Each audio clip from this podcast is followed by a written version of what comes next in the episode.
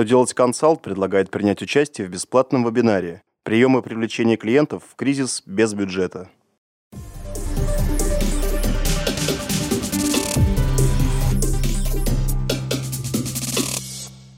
Добрый день! Для вас работает служба информации телеканала «Что делать ТВ». В студии Александр Трифонов. В этом выпуске вы узнаете, можно ли обойтись без корректировочного счета фактуры, Какая новая обязанность может появиться у всех без исключения работодателей? Для чего в России будет вестись регистр лиц, страдающих профзаболеваниями? Итак, о самом главном по порядку. Как известно, с 1 октября 2014 года продавец может не выставлять счета фактуры покупателю, который не является плательщиком НДС, если на то имеется письменное соглашение сторон. Из разъяснения Минфина можно сделать вывод, что это правило распространяется на корректировочные счета фактуры. В своем очередном письме финансовое ведомство отметило, что при уменьшении стоимости отгруженных товаров продавец имеет право принять к вычету НДС с разницей в стоимости товаров до и после такого уменьшения.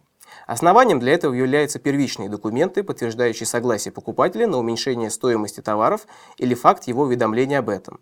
Указанные документы должны быть зарегистрированы в книге покупок.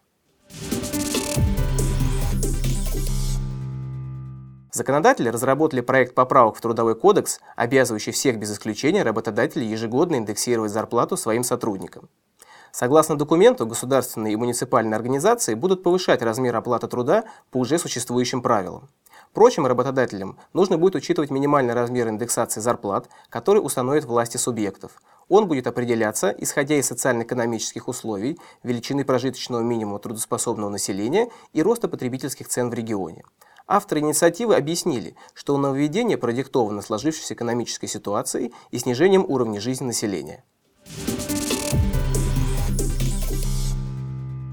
Минздрав России подготовил законопроект о создании Федерального регистра лиц, страдающих профзаболеваниями. В него предполагается вносить сведения о гражданах с установленным диагнозом такого заболевания. Помимо личных данных, в регистре будут отражены профессия гражданина, должность, стаж работы, факторы, приведшие к возникновению профзаболевания, наименование его работодателя и другие сведения.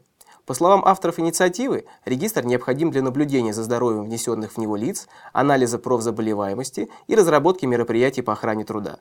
Данный регистр также предполагается использовать в целях прогнозирования профессиональных рисков. На этом у меня вся информация. Благодарим вас за внимание и до новых встреч!